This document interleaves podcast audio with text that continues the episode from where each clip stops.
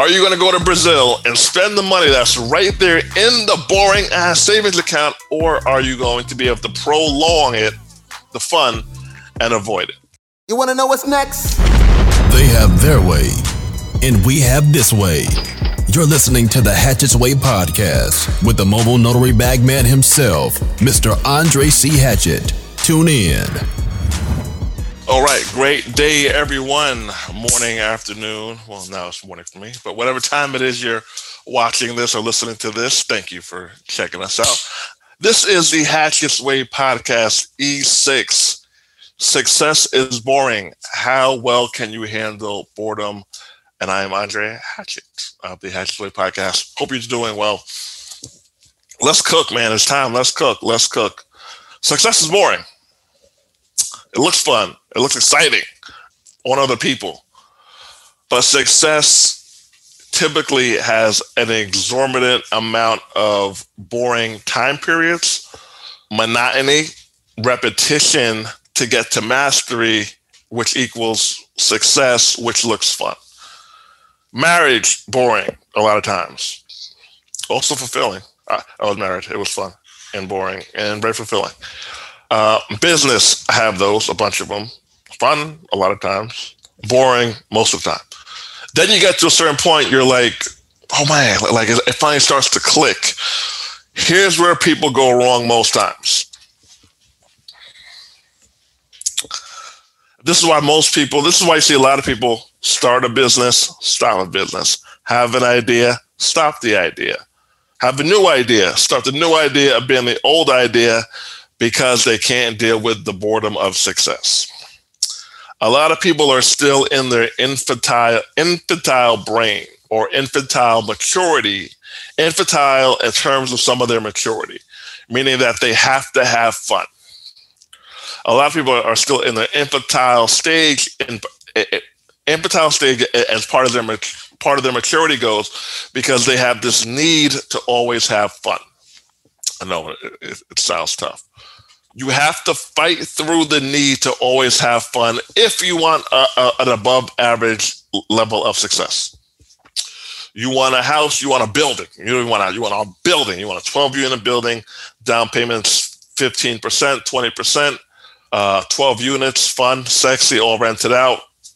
Every, every everyone paying on time. That's the fun part, right? Uh, to send for the down payment. Let's say the building costs 400,000 have to put down 20% or so, 20, 40, 60, 80 grand. The saving for that will not be fun. The going to raise money from investors, if you bring on investors, probably won't be fun. But let's say that you're saving for five years, four years, three years. So you, you so you even make good money. You have to decide: Are you going to put that money into the boring savings account, or or, or the CD, or, or or however you're, however you're saving your money, or are you going to go out and get wings? Are you going to go out to Jamaica? Are you going to go to Brazil and spend the money that's right there in the boring ass savings account? Or are you going to be able to prolong it, the fun, and avoid it? Most people will not pro. Most people will not uh, delay the gratification. They will go and they will do what feels good at the moment because they don't think it's worth it they don't think that they can handle it. And for them, the immediate fun outweighs that 12, 20 unit building that they can get. It's, it's in your reach, but it's just talking about the infantile stage of the brain for a lot of people. They want it now. So you'll be as successful as well as, as well as you could deal with monotony and boredom. You will be as successful as well as you can deal with monotony and boredom. If you can deal, embrace it, repetition, trial and error, the same thing over and over again, then I get paid. Then I reap the reward. Then my marriage is good. Now we're having fun again. How well can you handle it? Couple goals. There are my couple goals. Okay. There you there are your couple goals and that picture or that video. But the, he's cute, she's fly cute kid, nice big puffy hair, house lit, car lit. But that's what you see. You don't see them going to therapy. You don't see them going to therapy. You don't see her throwing plates against the wall.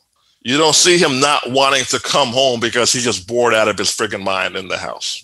What you see, though, is them going, th- not see them physically going through it, but you, you see the end result, which is them going through that. And now they're able to be couple goals. Are you going to give up on your spouse, on your lover, on your partner, on your husband, or your wife before you get to that point? Statistics say you will. Statistics say you most likely will, man or woman. It's up to you to decide. But I will tell you this with any level of success, you're going to have to fight through this. I got better at fighting through this when I embraced it. When I stopped looking to get rich in six months and said and say, you know what, it, it will probably be six years. Once once I embraced that, it will probably be six years instead of six months. Life got better because I didn't have that extra self-imposed pressure added on me. I had more of a realistic time frame. Now you can have unrealistic goals and or plans, which I, I do for the most part, but the time frame has to be in in sync. So before you start the new business, the new income stream, ask yourself this: Am I starting this one and abandoning the old one because I'm bored?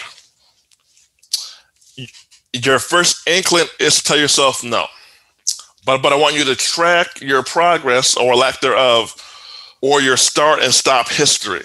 Are you a startup expert or are you a finisher expert? How often do you start a new venture? And at what time point do you start this new venture in your life? For most people, they start a new venture, they, they quit the current venture after about 30 to 40 days. 30 to 40 days is, is when things kind of sink in that it's not that fun anymore.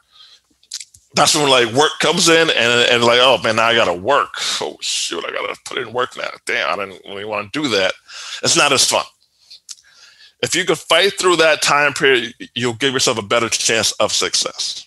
So on that note think about it the couple goals you see they fought through boredom the millionaires you see and billionaires they fought through boredom the people who have stock accounts and real estate and real estate portfolio, they fall through the boredom.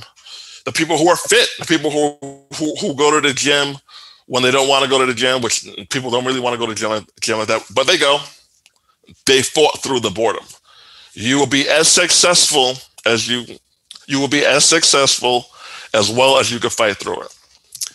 I've tried every way to avoid it in my life. I've tried to avoid it, but I just embraced it. I just embraced it and said the fun will come at a later point, and the fun won't be as as often as I want it to be, especially up front. But if I'm able to a- embrace it and keep on getting better, even though I'm going through it, I'll have a great relationship. I'll have a great family. I'll have more income producing properties.